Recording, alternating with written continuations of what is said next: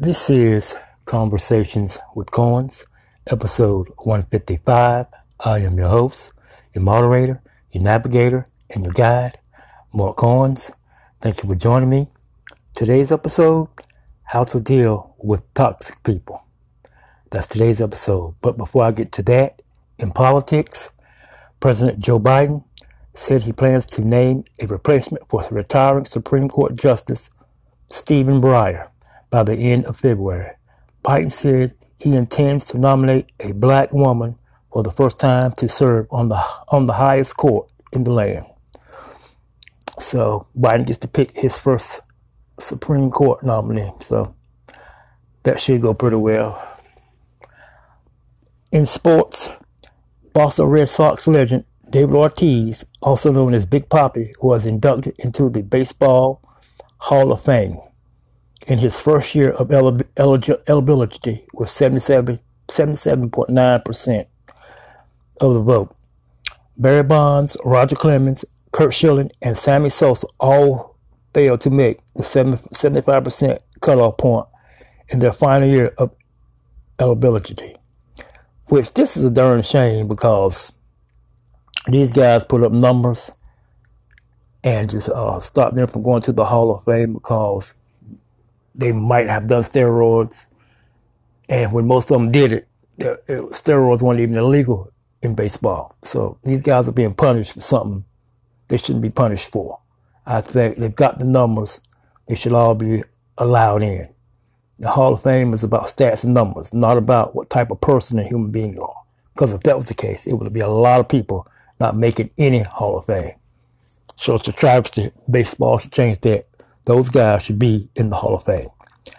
Also in sports, Rafael Nadal reaches Australian Open final by beating Matteo Berrettini in the semifinals on Friday. Also in tennis, Ashley Barty and Danielle Collins both advanced to the Australian women's final for the second year in a row. In entertainment news, singer Chris Brown is accused of drugging and raping a woman on a yacht in 2020. The woman in question is suing Chris Brown for $20 million in damages. Brown has denied the claim. And also in entertainment news, Spotify is removing Neil Young's songs from its streaming service after the singer gave them an ultimatum. He demanded they take Joe Rogan's show off the service or remove his songs. And Spotify chose Joe Rogan. Because of misinformation Rogan has been putting out about COVID-19. So kudos and congratulations to Neil Young for standing up for what he believes in. You know, so. All right. Now back to the subject of today, how to deal with toxic people. And before I get into that, the definition of a toxic person is anyone whose behavior adds a negativity and upset to your life. The signs of a toxic person: tries to intimidate you to get their way. They try to control you by guilt-tripping you. They are easily jealous. They see themselves as a victim, even though they start things a lot of the times. They give backhanded compliments, which basically means they can give you a compliment and put you down at the same time. That's a backhanded compliment. And they are overly defensive. So that's the definition of a toxic person and the signs of a toxic person. So the best way to deal with a toxic person is to not deal with them at all. Because I'm pretty sure a lot of us know a lot of toxic people in our lives. Whether it's a family member, a person that you work with on the job, or a friend. And the thing about a toxic person is they're never happy, they're never satisfied, they're not happy with themselves or where their life is going, and they will do everything they can in their power to bring you down. Like the old saying, misery loves company. They're miserable, and they want you to be miserable too. So the best way to deal with a toxic person is not deal with them at all. Because mental health and emotional health is a real serious thing.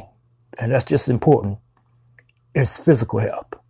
And when you've got somebody who's constantly dragging you down, who's constantly acting like they're the victim and blaming you for everything that goes on in their lives instead of taking responsibility, you know, that'll weigh on you mentally and emotionally. And sometimes that even roll over to physically. So dealing with a toxic person can make you mentally and physically ill. And that's no way to live. You shouldn't deal with people like that. And that's the best advice I can give to anyone. Do not deal with a toxic person, whether it's family, friends, or co-worker. It's not worth your sanity and your health. You can't help people like that. They're miserable, sad, sick people. And you can't help them. They gotta want to help themselves. And usually they don't.